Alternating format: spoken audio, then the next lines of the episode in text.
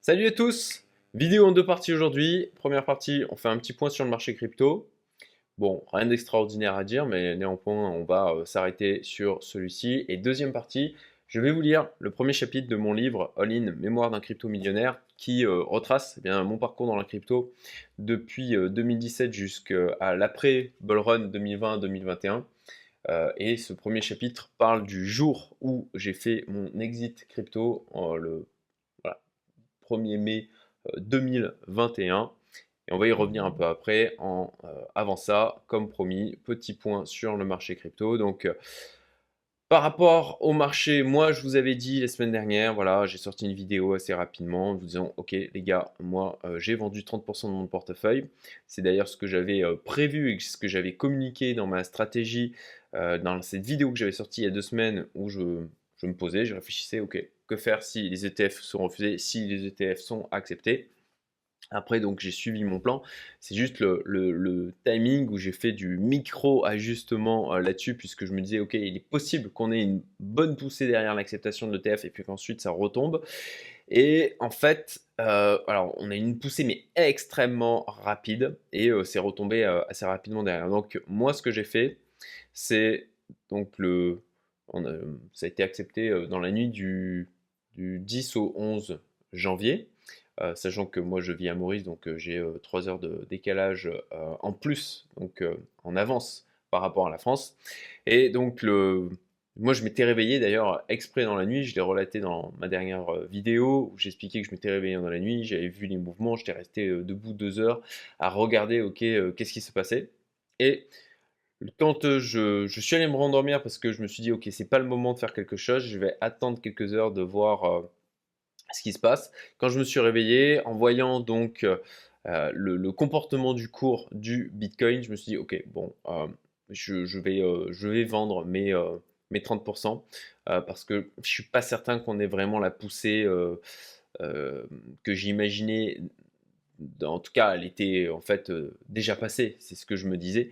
Euh, il aurait fallu euh, mettre des ordres plus hauts des choses comme ça, mais c'était pas, pas l'objet de ma stratégie. Donc, vers les 46 600, j'ai vendu 30% de mon portefeuille. On a fait à peu près moins 13% depuis ce moment-là. Et là, par rapport au pic, on a fait un moins 17%. Donc, j'ai pas été le seul hein, à faire cette stratégie. Alors j'étais le premier, euh, il me semble, en tout cas au moins dans le YouTube game français, à communiquer là-dessus en disant j'ai vendu une partie de mon portefeuille. Et puis il y en a d'autres hein, qui, euh, qui, ont suivi. Euh, ensuite, bon, voilà, pour moi on a l'événement Select News là, il est, assez clair. Pas de regret de mon côté d'avoir. de toute façon, la stratégie était prévue pour que quoi qu'il se passe, justement, je n'ai pas de regret important toujours de manager, de gérer ce qui se passe là-dedans, nos émotions, parce que le maillon faible, eh bien, c'est moi, c'est pas la stratégie, c'est pas euh, ce qui se passe sur les cours, euh, c'est euh, ce qui se passe dans ma tête et ma capacité à eh bien, prendre des décisions logiques, pragmatiques et ne pas me laisser driver par les émotions. Donc, ce que j'ai fait par contre, voilà, j'en ai parlé dans mon euh, canal Telegram. D'ailleurs, je vous invite à le rejoindre. Hein, c'est euh, gratuit et je partage des choses du, quotidien, des trucs perso ou des trucs autour de la crypto ou des trucs pro. Voilà. et donc là, c'est ce que j'envoyais euh, ce matin. alors, je dis que j'avais un, ordre qui était passé sur l'ETH à 1451 dollars. Je me suis trompé, hein. c'est 2451 dollars, bien sûr. Euh, je l'ai corrigé ensuite dans les commentaires qui, ont été associés à, ce, à, post. Et puis, le, voilà, il y a quelques, voilà, 17 janvier, là, j'avais aussi repris un peu d'ETH et du XRP. Parce que, comme je vous explique ici, il y a peut-être trop d'attentes sur la baisse de prix et euh, peut-être que justement celle-ci ne va pas être plus profonde parce qu'il y a quand même pas mal de monde qui attend cette baisse justement pour recharger. Euh, je ne suis pas le seul à avoir suivi cette stratégie. Euh, alors on en parlait hier dans ma communauté privée puisque on fait toutes les, toutes les, tous les mois à peu près. Après, je, vais peut-être mettre les 15 jours là parce que le marché bouge de plus en plus.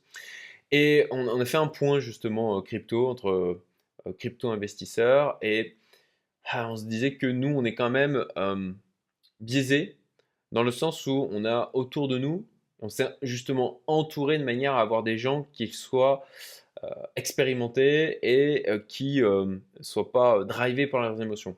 Et donc on a un biais où on se dit, bah, ok, on est tous en mode, j'ai pris une partie de mes profits, alors tous, une bonne partie, qui a vendu une partie de son portefeuille en disant, ok, bah, maintenant je vais attendre l'effet sell the news, la correction, qui est assez logique.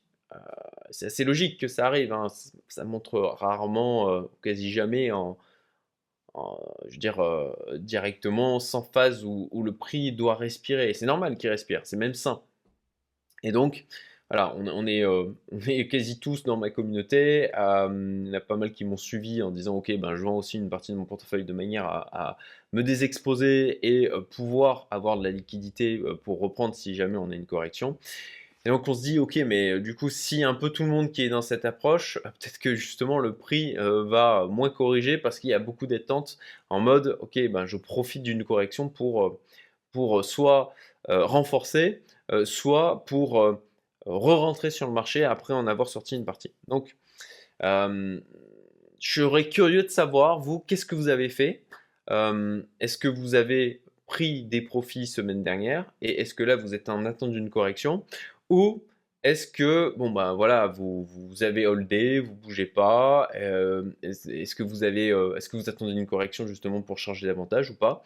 Voilà, si vous pouvez le mettre en commentaire, ça serait sympa. Ça permettra de, comprendre un peu, ben voilà, ce que mon audience fait aussi, même si là aussi je suis biaisé, puisque je sais que j'ai une audience plutôt qualifiée, on va dire, plutôt expérimentée, avancée. Euh, et pas des euh, Jean-Kevin, euh, comme dit Yann, Yann Darwin, to the moon. Quoi. Donc, voilà pour ma part, le, au niveau de, de, ce que j'ai fait ces derniers temps. Alors, j'ai pas acheté pour grand chose, hein, c'est un petit peu plus de 10%, des 30% que j'ai vendus les semaines dernières. Donc, il me reste quand même pas mal de billes pour, pour réinjecter sur le marché. Alors, au niveau de la dominance du Bitcoin, on va faire un tour dessus aussi. Pareil, ça je l'avais euh, documenté sur ma chaîne. Moi, quand on était passé par ici, euh, eh bien, j'avais diminué mon exposition sur le Bitcoin. J'étais surexposé sur le Bitcoin depuis un moment. Euh, ce que je m'étais dit, c'est OK, quand on a une clôture et une validation de la cassure de cette droite de tendance haussière de la dominance du Bitcoin, à ce moment-là, je réalloue, je, je diminue mon exposition sur le Bitcoin un petit peu sur les TH et je réalloue sur les altes. Donc c'est ce que j'ai fait. Alors bon bah le truc c'est qu'on a eu une, poussée là euh, euh, par la suite, c'est revenu au-dessus de la droite de tendance, mais j'ai décidé de ne rien faire, de patienter. Bon, a priori, bien m'en a pris, puisque derrière, on a eu une baisse de la dominance du Bitcoin qui a été assez violente. D'ailleurs, là, on, a une baisse du euh, Bitcoin, mais du côté de l'ETH, sauf erreur hein, de ce que j'ai vu tout à l'heure. Voilà, bah, moi j'ai fait un rachat qui est repassé donc à 2451. Euh, et puis euh, voilà, on est euh, déjà revenu à 2469. Donc l'ETH tient bien. C'est certainement aussi le narratif ETF-ETH e qui doit aider. du côté du XRP, c'est moins folichon. pour ma part, je table aussi sur un effet ETF XRP, mais là pour l'instant c'est quand même pas extraordinaire. Alors euh, on revient, on revient, on est sur une zone de support là. Hein. On est sur une zone de support. On peut le voir euh, de manière assez claire là. Hein. Ça a été euh, travaillé cette zone de multiples fois ici, ici, ici, ici, ici. Donc à voir au niveau du XRP. De toute manière, là, moi, mon premier niveau d'exposition reste le Bitcoin et puis ensuite ETH et enfin XRP.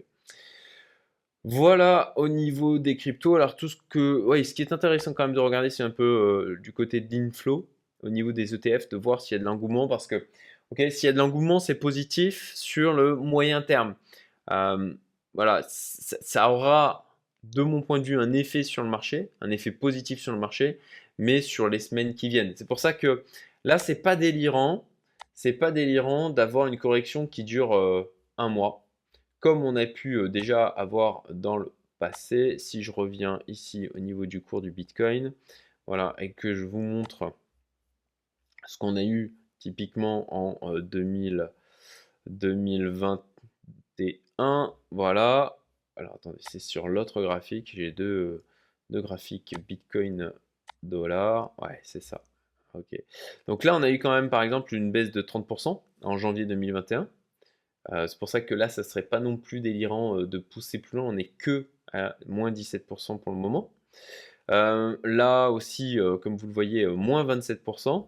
Et c'est des phases de correction qui ont duré, pour revenir au, même niveau précédent, la correction, ça a duré à peu près un mois à chaque fois. Donc, bon, on va voir, mais ça serait pas déconnant d'avoir une respiration pendant un mois parce qu'il a quand même poussé assez fort euh, du côté du Bitcoin. Là, j'ai mis un retracement de Fibonacci, donc de revenir sur euh, bon, bah, un premier niveau autour des 40K. Euh, et, pourquoi pas aller plus bas, faire peur à pas mal de monde jusqu'au voilà, aux 37 000 dollars, c'est possible.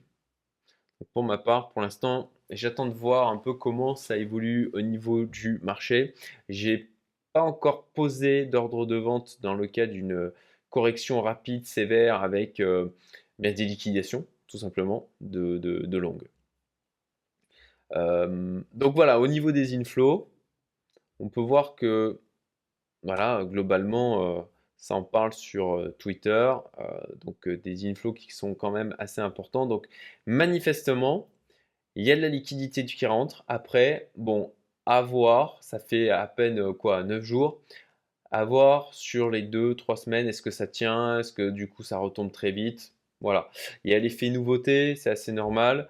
Maintenant, il faut voir un peu euh, sur les semaines qui viennent euh, comment, comment ça se comporte. Voilà au niveau du point sur le marché. Maintenant, on va passer à la lecture donc du premier chapitre de mon livre que j'avais donc appelé La Libération. C'est parti pour la lecture. Samedi 1er mai 2021, fête du travail, jour férié censé célébrer la journée internationale de lutte pour les droits des travailleuses et travailleurs. En temps normal, le 1er mai est synonyme de farniente, de calme et de détente. On est supposé se reposer et profiter. Mais pour moi, ce jour-là, je vais ressentir de l'excitation, de l'adrénaline, de la peur et du doute. Ce 1er mai est le jour où j'ai pris l'une des décisions qui a changé ma vie. Sans lui, il n'y aurait pas ce livre et le chemin parcouru n'aurait, ni le même sens ni la même saveur. Euphorie. À cette époque, au printemps 2021, le bull market bat son plein. Pour les néophytes, imaginez une bourse, mais pour des monnaies numériques, les crypto-monnaies, elles sont comme des euros ou des dollars, mais sans banque centrale derrière. Il y a une forte volatilité et c'est ce qui rend le tout si excitant. Le Bitcoin, monnaie de référence sur le marché des cryptos, change de valeur en fonction de l'humeur du marché, des décisions gouvernementales ou même d'un tweet. Pour les investisseurs débutants comme confirmés, c'est l'euphorie qui règne. Le Bitcoin oscille entre 56 978 et 58 542 dollars c'est énorme. Le 14 avril 2021, il a même connu un pic à approximativement 64 882 dollars, soit une progression de près de 2000% depuis son plus bas de décembre 2018. La plupart des spéculateurs misent sur une continuité de la hausse, voire un nouveau sommet à 100 000 dollars le Bitcoin. Le cours des autres cryptos est tout aussi haussier. Le Ethereum, la seconde capitalisation crypto à l'époque et encore aujourd'hui, vit lui aussi des heures fast. Il se situe juste en dessous des 3000 dollars, soit une progression de 3600% depuis ses 79 dollars de fin 2018. Les pronostics s'envolent, certains affirmant même une hausse jusqu'à 10 000 dollars pour le TH. Quant au Dodge, crypto popularisé entre autres par le célèbre Elon Musk sur Twitter, X maintenant qu'il a racheté la plateforme, il est aux alentours de 0,39 dollars. Cela peut paraître ridicule, mais c'est une hausse de 27 500% depuis mars 2020. D'ailleurs, chaque tweet de Musk comme Dogecoin est la crypto du peuple en février 2021 se solde par un pump. À cette époque, le YouTuber américain André Gic, désolé si je prononce mal, fait intervenir sur sa chaîne Glober Conte Soto, dont le portefeuille en Dogecoin vaut 2 millions de dollars. L'histoire est propice au FOMO quand Tessoto a investi 180 000 dollars dans le Dodge, soit toutes ses économies, mais aussi de l'argent qu'il a emprunté. Ses gains s'annoncent donc vertigineux et il affirme même attendre d'être à 10 millions de dollars pour faire son exit. Et puis, il y a les NFT. Mettons que vous puissiez posséder un tableau de Picasso en version numérique avec un certificat d'authenticité prouvant que c'est bien le vôtre et personne d'autre. C'est ce que font les NFT pour l'art numérique. Ils sont uniques comme une signature et peuvent valoir des fortunes. OpenSea, Rarible voient leur volume de transactions exploser avec l'afflux d'amoureux de l'art, non je déconne, de spéculateurs qui rêvent de faire fortune avec la prochaine hype. Les sommes sont exorbitantes. Par exemple, le 28 février 2021, la musicienne Grimm a vendu une collection de 10 pièces d'art numérique sous forme de NFT pour près de 6 millions de dollars. Le 11 mars 2021, l'artiste Bibble, désolé pour la prononciation à nouveau si je le dis mal, Bibble, Bibble, putain, c'est quoi ce nom sans déconner?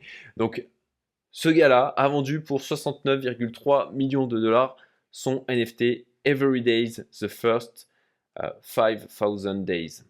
Vous percevez maintenant bien l'euphorie, pour ne pas dire l'hystérie ambiante de l'époque, sur les réseaux sociaux, autour de moi, tout le monde veut aller sur le marché crypto. Les clients de mon entreprise de l'époque, des membres de ma famille, mon plombier, on parle de plus-value monumentale. Les médias relaient des news avec des chiffres de gains phénoménaux.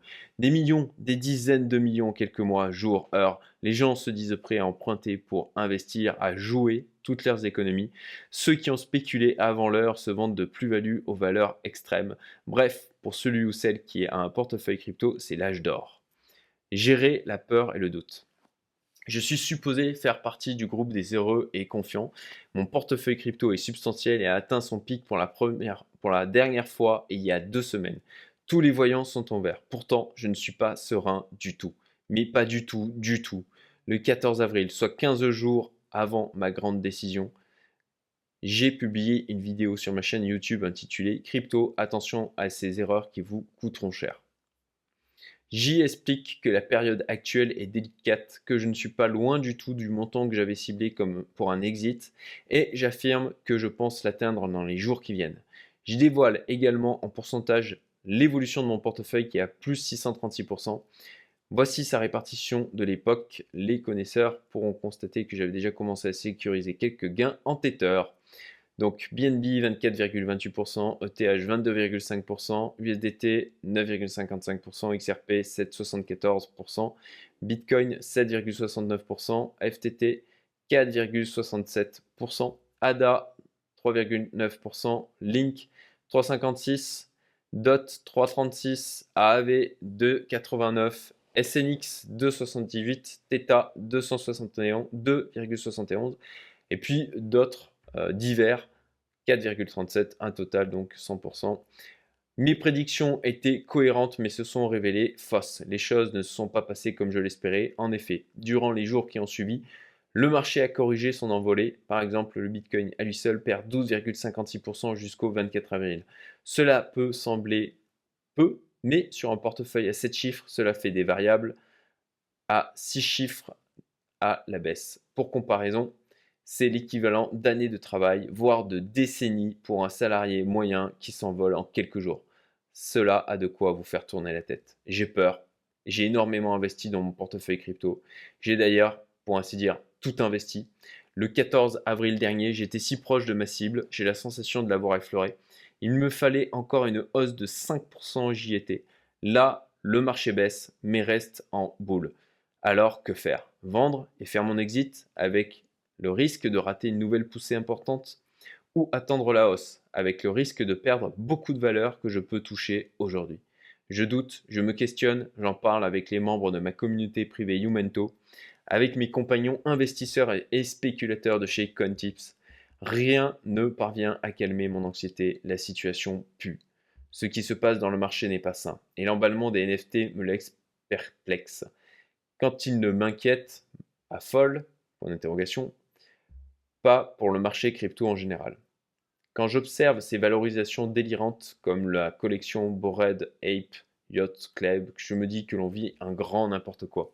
Hors de ce grand n'importe quoi réside mon portefeuille, mes économies, la vie financière de ma famille. Ce n'est pas pour faire du drama, c'est le cas. Le tout sent un peu trop le top de marché à mon goût. Je me demande si je n'ai pas tiré trop longtemps le chat par la queue. En même temps, je sais que la peur fait percevoir plus de dangers qu'il n'y en a, je ne sais plus quoi penser entre mes émotions qui prennent parfois le dessus et les événements qui nous tirent tous vers l'euphorie. Néanmoins, j'essaie de maintenir une tête froide et une pensée cohérente. Le 24 avril 2021, Cédric Froment, trader, investisseur que je suis depuis plusieurs années sur sa chaîne YouTube, qui d'ailleurs hein, a fait une intervention dans, mon bouquin, plus loin dans, dans, notre chapitre. Donc publie une vidéo, il annonce qu'il a vendu 83% de tout son portefeuille crypto. J'écoute avec attention ce qu'il dit, cela vient renforcer mon sentiment de malaise. En plus des aléas de la vie, Peut-être que vous ne comprenez pas mon ressenti que vous dites s'il avait si peur, il n'avait qu'à vendre tout de suite et prendre ses gains.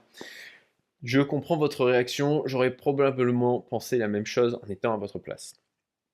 Mais dans ce type de spéculation à très forts enjeux, notre mental et nos réflexes jouent leur rôle et on n'y voit pas toujours clair. Et le problème, c'est qu'à cette période, je me méfie beaucoup de moi-même. Sans rentrer dans mon intimité, je suis dans une situation complexe depuis quelques mois.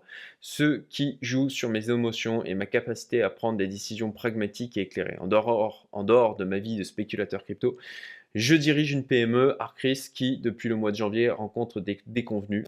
Le 6 janvier, date cruciale pour moi, celui qui est mon bras droit depuis 10 ans part en arrêt maladie pour plusieurs mois. Le même jour, un salarié m'annonce qu'il démissionne.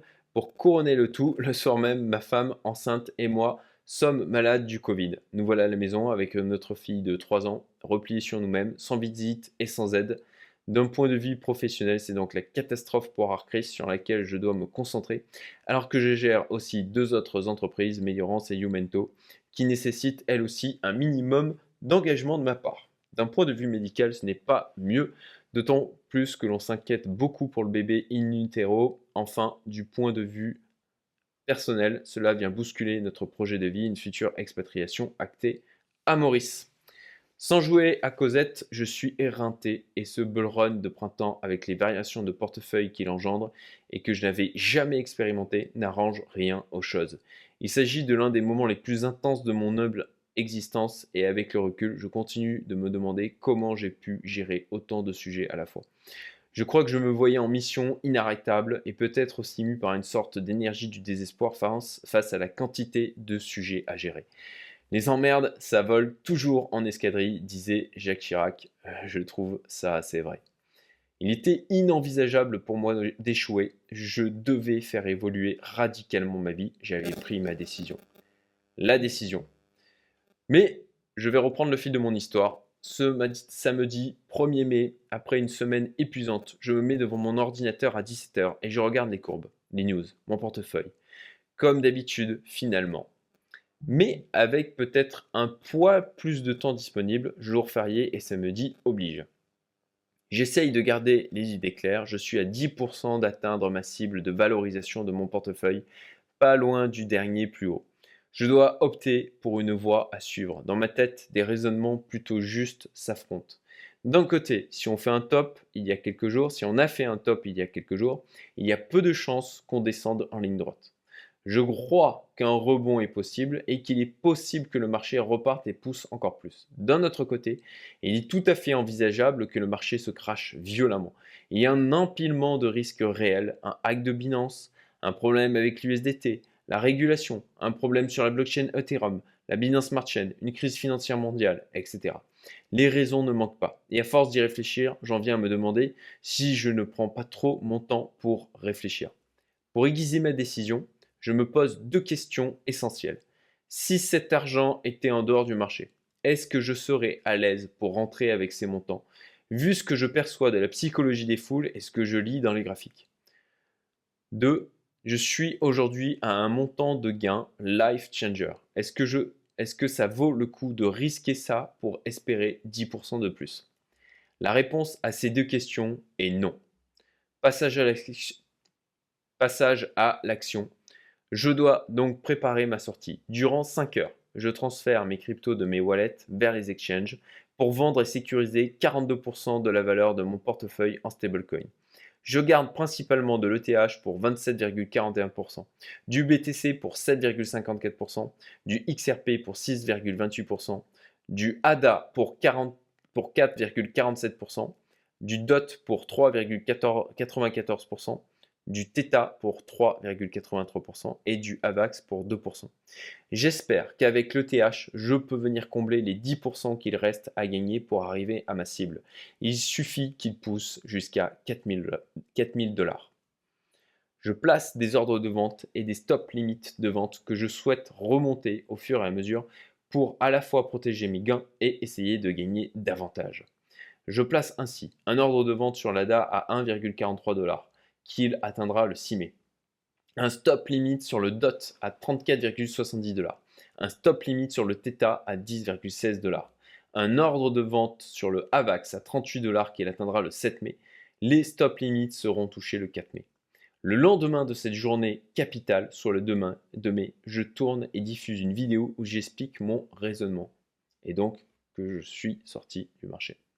Je viens prendre mon morceau de viande sur le mammouth. Je crois que j'ai inventé cette métaphore à cette occasion. Notre but en tant qu'investisseur, trader, spéculateur n'est pas d'essayer de bouffer le mammouth en entier parce que c'est impossible. Notre but, c'est d'être en embuscade, d'attendre le bon moment pour attaquer, attraper un morceau de viande et partir rapidement avant que le mammouth nous écrase. Le mammouth, c'est le marché. Il est beaucoup plus gros que nous, avec de l'inertie, mais très dangereux quand il s'énerve.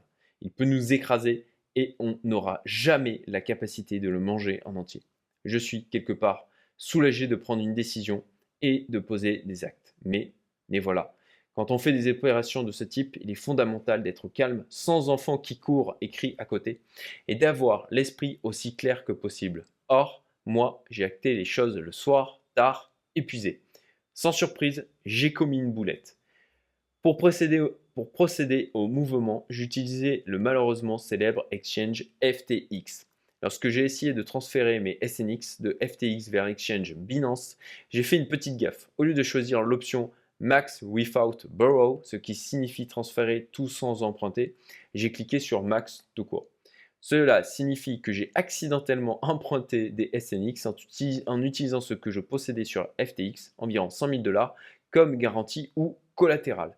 Quand j'ai vu tous ces SNX qui étaient arrivés sur Binance, j'ai réalisé mon erreur.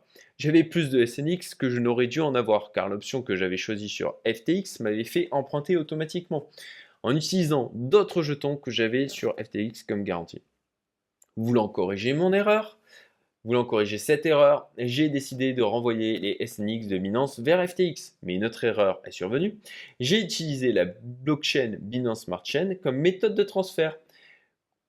Comprenez cela comme choisir la mauvaise route. À ce moment-là, FTX n'avait pas fait la liaison avec cette route. Au bout, c'était une impasse.